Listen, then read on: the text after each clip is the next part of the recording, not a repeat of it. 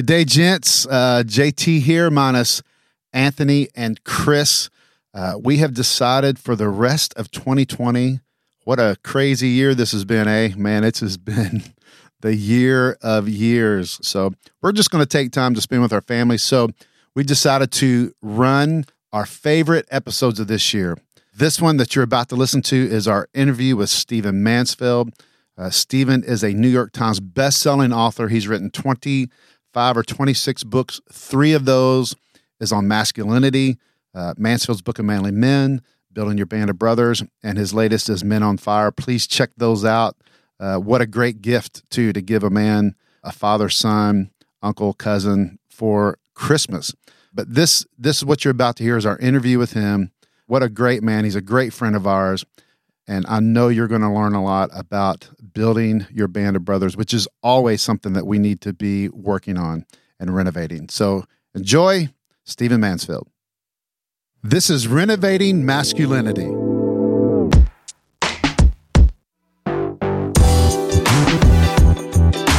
To become authentic, great men, we must intentionally build ourselves to be a place of safety and protection for others. Each week, JT, Anthony, and myself, Chris, will challenge you to rethink old habits so you can remove thoughts that hinder you and replace them with actions that strengthen you as a man. So let's get to work.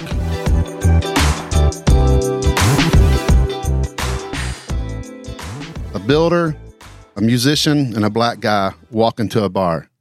So the black guy doesn't even get a freaking job. He's just a black guy.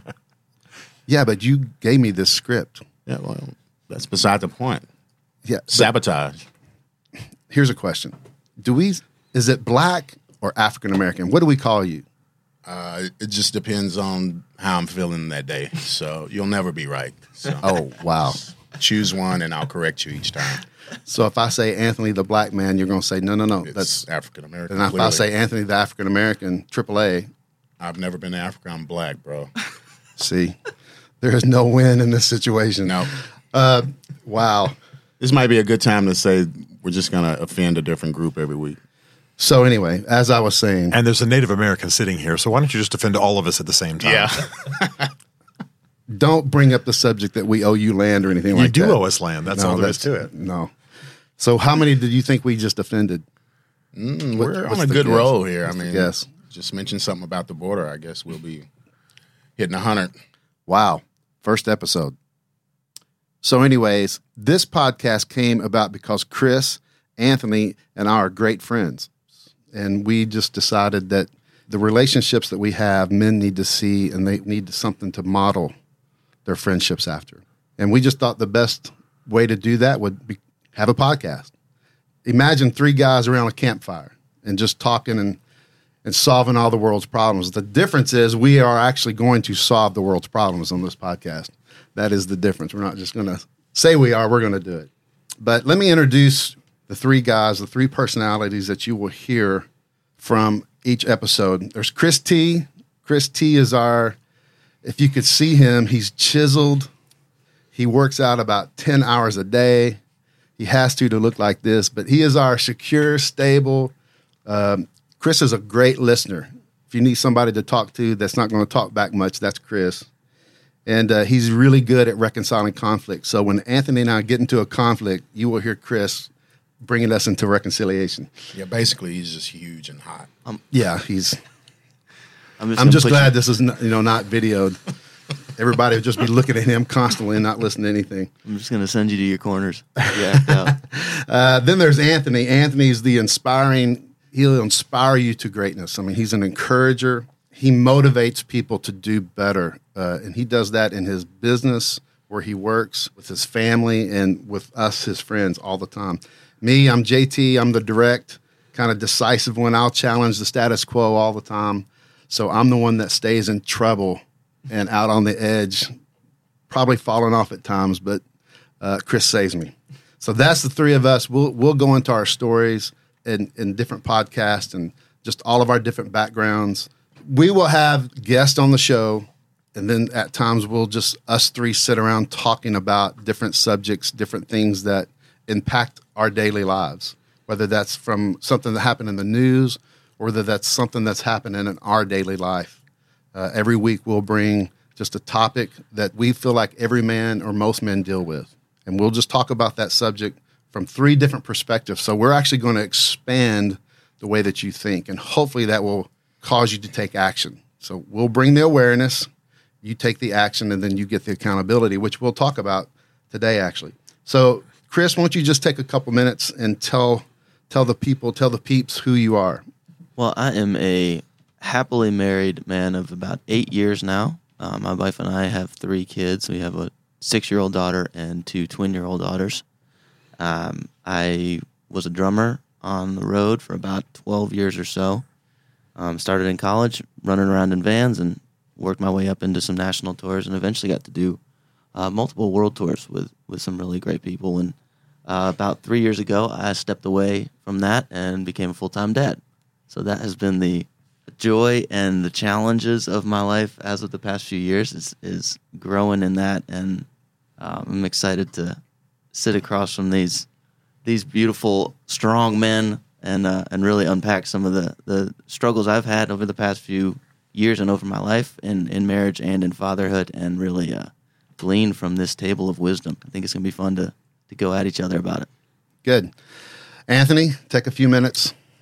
Oh, um, proud father, committed husband.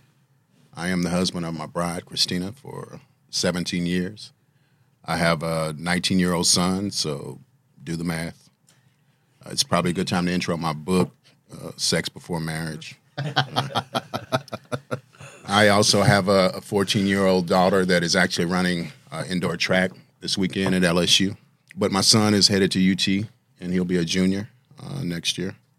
I used to be a rapper, so I wasn't a drummer, but I was a rapper. But I'm just your basic, ordinary guy, uh, full of passion. I think sometimes my face says Mike Tyson, but my heart really says Fresh Prince of Bel Air. Yes. this is why you and I get along better than this JT guy over here. Yeah. Who's Fresh Prince of Bel Air? Come on, JT. Jeez. You I just, think that's before my time. just made the ratings go down, bro. that's, that's about it for now. Good. Well, I'm JT. I've been uh, married for 28 years. Uh, I have a son that's 28. You can do the math on that. Uh, Anthony and I are co-writing that book. have five children. Two of those are adopted. We adopted two little girls many years ago, and uh, my wife is a stay-home mom slash. She works in the marketplace part time. Uh, I've been a pastor, a coach. I was a builder for a long time. Uh, so I have a lot of experiences in a lot of different things. Uh, but my passion really is coaching men. I get to travel with some great guys, one you'll meet today.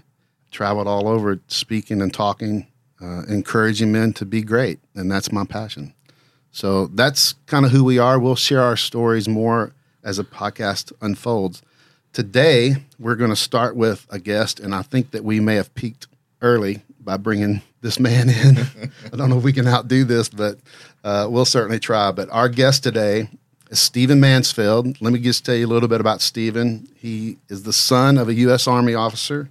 So he grew up in Berlin the first half of his life and before they moved back to the U.S.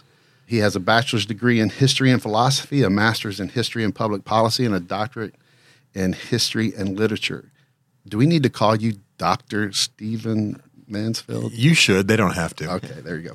Uh, in 2002, he gained international attention with his book, The Faith of George W. Bush, which uh, became a New York Times bestseller twice, I hear. How many books have you written total? How many? Uh, about 25. so 25 books. Some of them are The Character and Greatness of Winston Churchill, Killing Jesus, The Faith of the American Soldier, The Faith of Barack Obama, Choosing Donald Trump, 10 Signs of a Leadership Crash, Should I Keep On Going, books on Booker T. Washington, Paul Harvey, Pope Benedict, and many others. And I just found out this week that he wrote a book called The Magic of Taylor Swift. So I did not. I did not. we were at an event uh, together, and the guy introduced him and said that he had written this book, The Magic of Taylor Swift. And we just kind of looked at each other and was like, uh, Must have missed that one. didn't I will read that never live that down. Also, uh, he's done a TED talk based on his award-winning book, "The Miracle of the Kurds," uh, which is a great, great book if you uh, want to know the history of the Kurdish people. Stephen is also deeply concerned about the current state of manhood. He wrote two books to help solve this issue uh, Mansfield's Book of Manly Men and Building Your Band of Brothers. He's also appeared on major media, Fox and CNN. He speaks all over the world, all over the globe, and he's also launched uh, the Great Man Movement, uh, which he has a weekly podcast named the Great Man Podcast. So, welcome to the podcast, Stephen. Man, it's an honor to be here at your inaugural episode. Thank you. This is this is a great thing, and congratulations, by the way. We have a uh, bottle of champagne for you to crack over JT to christen the. Uh, Oh, I'm always happy to do that. you can smack him in the head with it. Are I'm you just saying that I have a hard head? I'm just impressed he's willing to risk that reputation and come and hang out with us. it is a risk, isn't it? Yeah. He is a risk taker. So, Stephen, won't you uh, tell us who is the man behind the name Stephen Mansfield? Well, you're very kind, and thanks for the introduction. Um, you know, you said it well. A very international life, uh, very big events. Dad was a big war hero, high ranking officer. Uh, my life's been a combination of pastorate and as you say, New York Times bestselling author. So I'm on all the news shows and talking and so on. But behind the scenes, behind the eyes, an introvert, uh, a guy with a tough relationship with his father early on. My my father was Patton, basically. Wow. So a man you admired, a man you revered when he walked in the door. You know, you kind of stood at attention, but not a man with whom you could be intimate and you know close. We weren't fishing buddies. Uh, and so that uh, you know, not any huge dysfunctions. I can't uh, I can't point at a drug addiction or a criminal life or you know I don't have that kind of big dramatic story.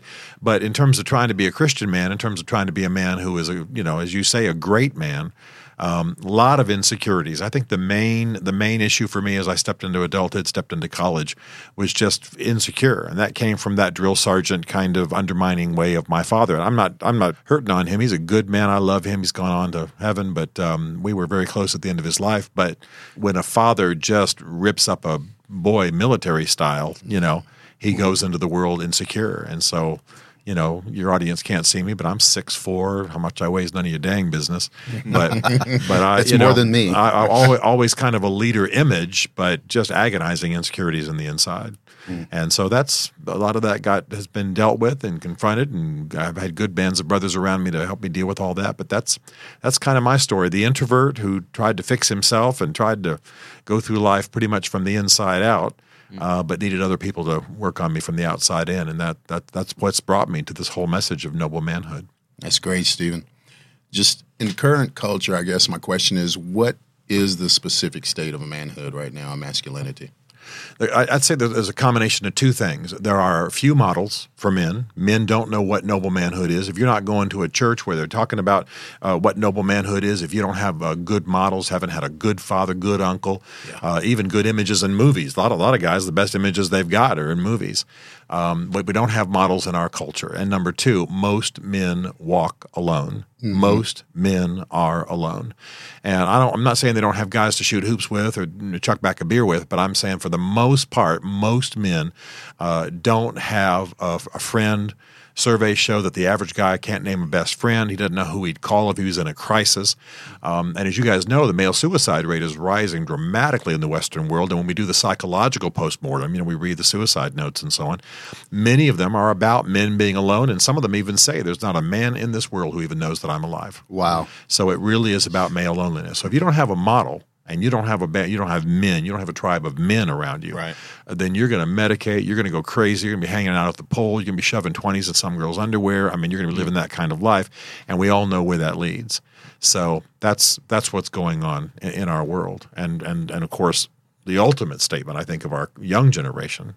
Not to not to dive in heavy here, but the ultimate statement is that millennial men are having a hard time even having sex with their wives because they've done the deed so much to porn that they can't even get excited by a real flesh and blood woman sitting there waiting on them. Now, why do I bring that up early? Because that just confirms we are walking alone. We're behind closed doors. We're at the computer. We're in front of the TV screen. That's life for us, and we're not engaging with real flesh and blood human beings. All of that, with combined with a lack of model, leaves weak, lost, lonely, hurting men, and that's what most men are in our current culture. It's a great question, Anthony. Mm-hmm. I heard a stat that said 70% of men, and this is this was an evangelical Christian men, struggle somehow sexually. That's in the church. Yeah, and I think that's low.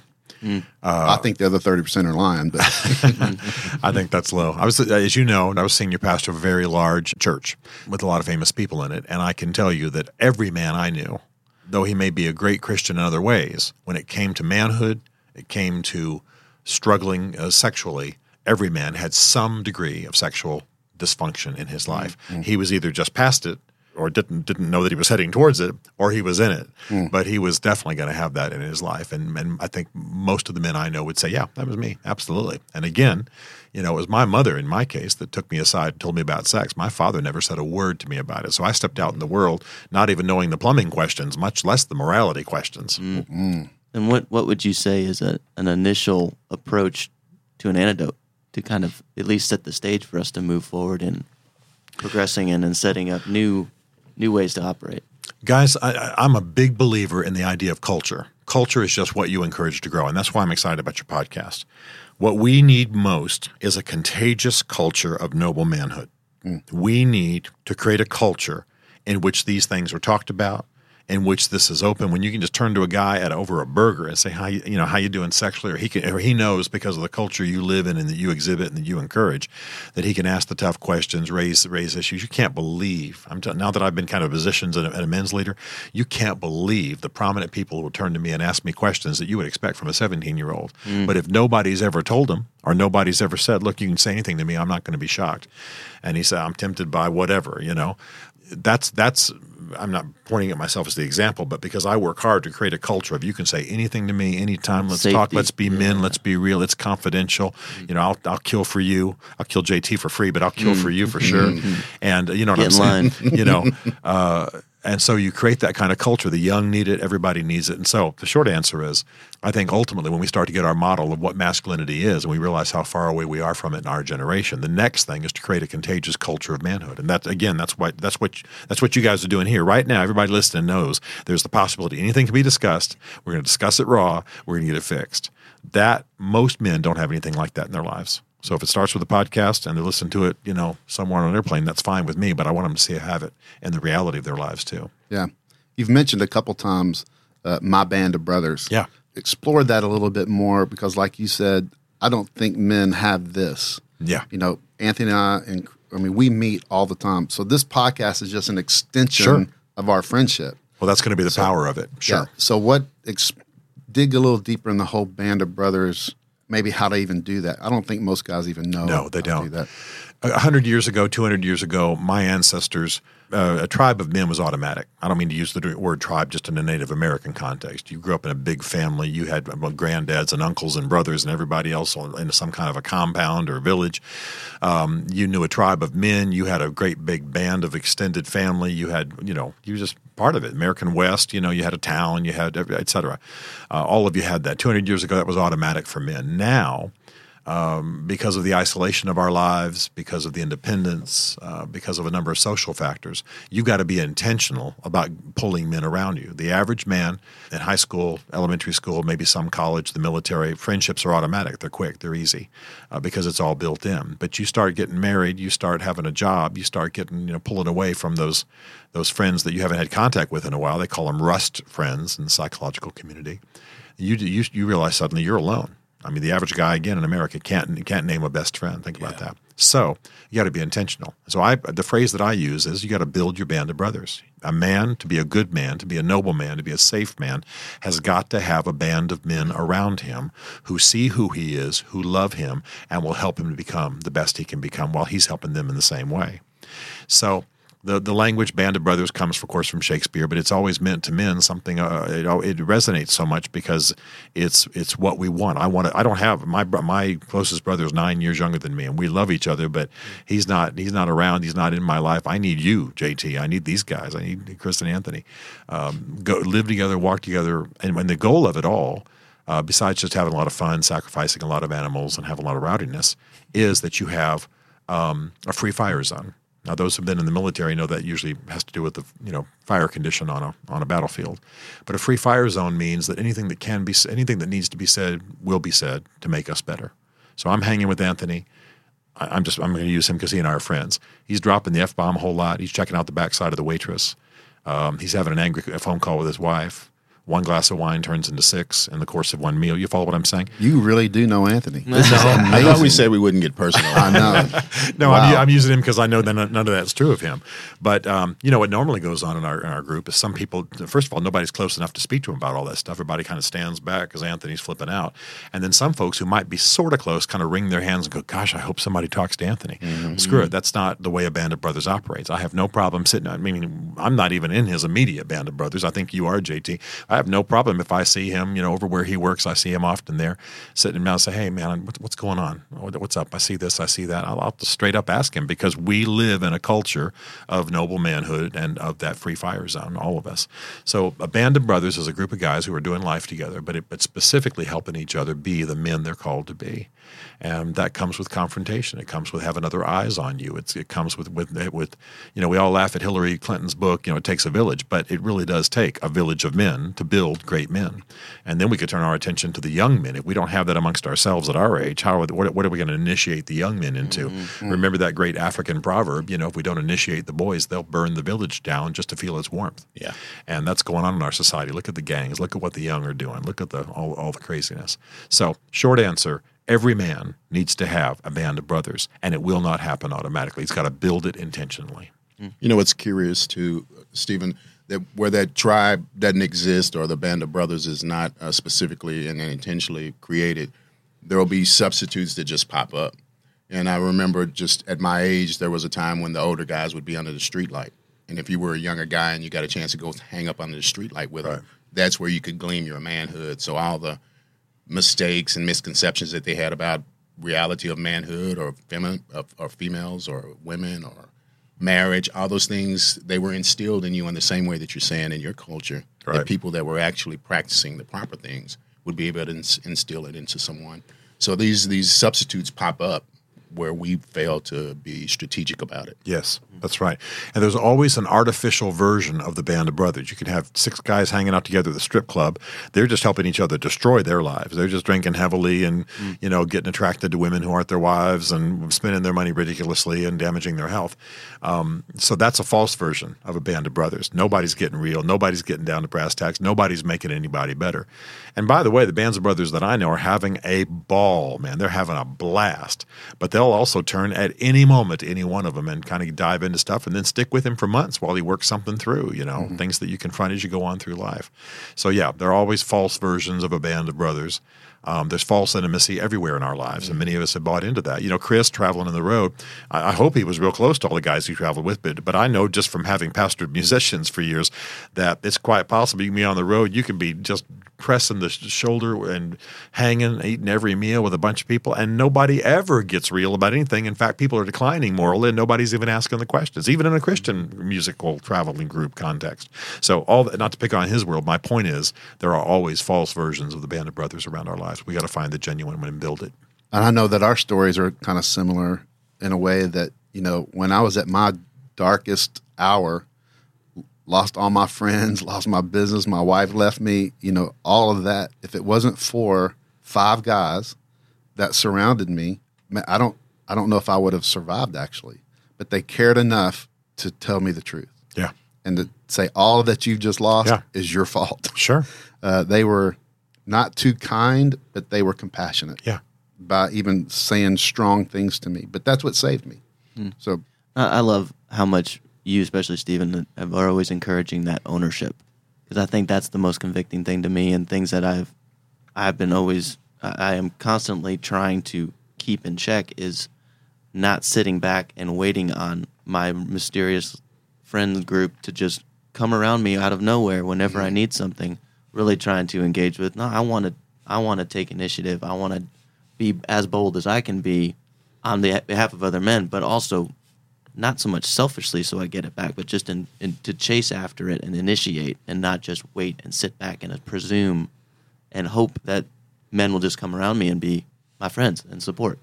Yeah, I, and I think that's really good news because we know we, we don't te- we don't tend to teach the young the skills of relationship building, so they think they got to sit back and wait to be chosen. Right. And as an introvert, that was a little bit me. I expected in high school for guys just to step into my world. they, they- you know, they weren't going to do that. They weren't. Mm-hmm. They, that's not how it works. You got to you got to step out. You got to you got to connect with them.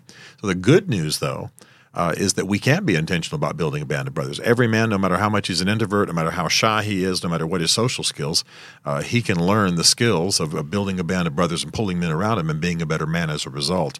And so that that that's encouraging to me. If I have to just sit here and wait to be chosen, I'm, I'll be waiting until I'm 80. Mm. Um, but if I if I know how to build a band of brothers and build it around a, a, a noble purpose, now now we're rocking. Now mm-hmm. we can mm-hmm. make something happen. Mm-hmm. That's one of the most impressive qualities that I find in a man that's that's willing to come and unroll his blooper reel, so to speak, in front of you and go, "Hey, I'm dealing with this thing."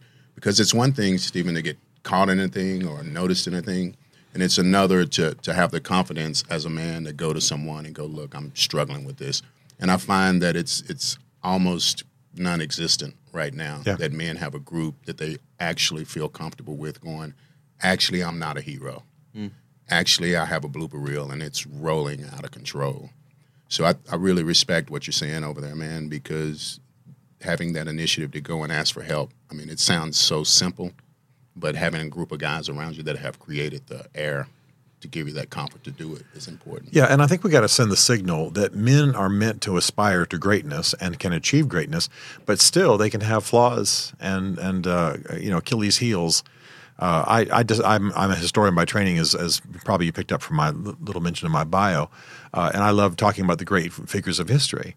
But I despise what I call the statue version of history. The statue mm. version of history is everybody just fell from the womb perfect. Yep. Well, let me give me an hour. Let me tell you about Lincoln. Give me an hour. Let me tell you about Roosevelt. Give me an hour. Let me tell you about you know my guys Churchill one of the greatest leaders in the in the last century, but deeply flawed. The Churchill didn't want to stay in a room with a balcony on it when he was the Prime Minister of England because he suffered from what he called black dog depressions, and he was afraid a depression would hit, and he'd throw himself off the balcony. Wow. He was leading England at the time. Wow. So great man, yes. Depressive, yes. You wouldn't let a man with that kind of depression mow your yard, man. you don't want a guy near your children with a lawnmower if he's depressed. You understand my point? Yeah. So so I specialize in, in my field of history is, is biography and autobiography and and my my focus is on people accomplishing great things while, while while having that dark night of the soul. So once you understand that, once you stand there, uh, understand that we're all that way, I can turn to you and talk to you about your eating. You can talk to me about whatever masturbation, porn, how you doing on the road. JT is you know one of my buddies, and I he's right. I do travel a lot, and I, I get texts from him when I'm all over the world. How's the eating? How's it going? You know, women an issue. Now, let me just say straight up, I have no problem with women, no special thing, nothing secret going on. But JT's not an idiot.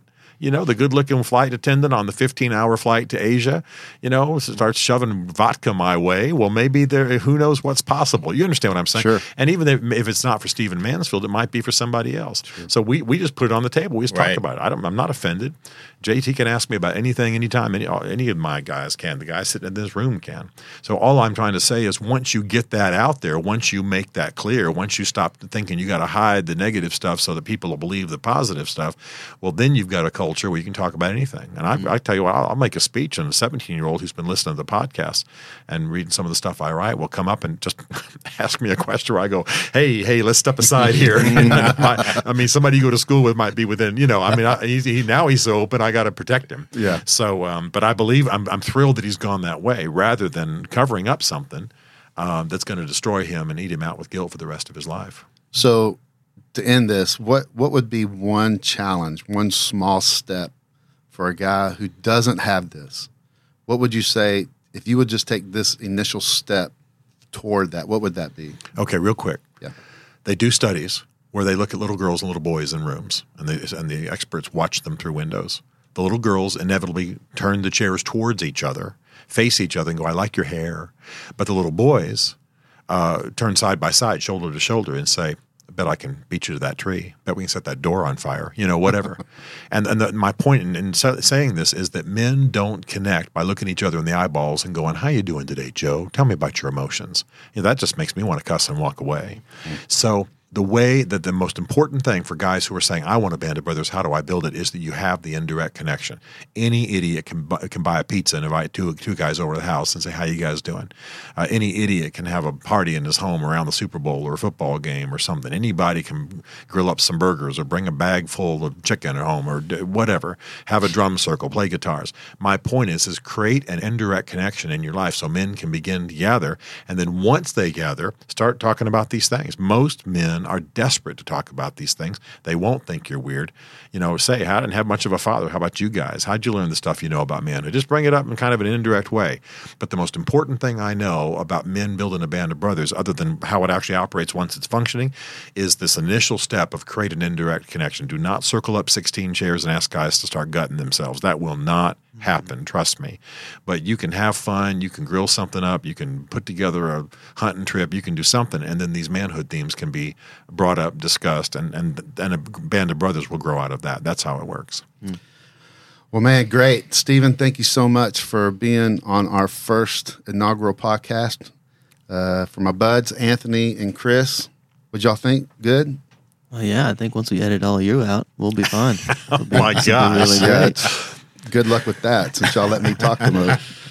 And again, I hope we didn't peak too soon. I mean, I hope this is one one hit wonder having Stephen on. But look, guys, uh, this Just is just run it every week. Just run it every every, Mm, every time. that- you know, that's a good idea. You don't have to have any other guests. I'm just that is a great idea. yeah yeah. Uh, actually, I hear your voice enough. Thank Uh, you thank you. You're welcome.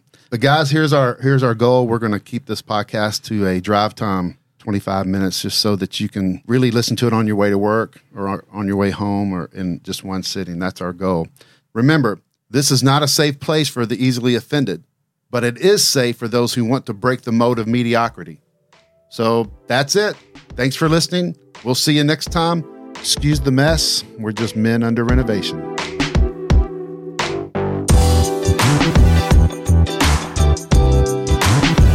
Renovating Masculinity is hosted by Chris Terrell, Anthony Flemons, and JT McCraw.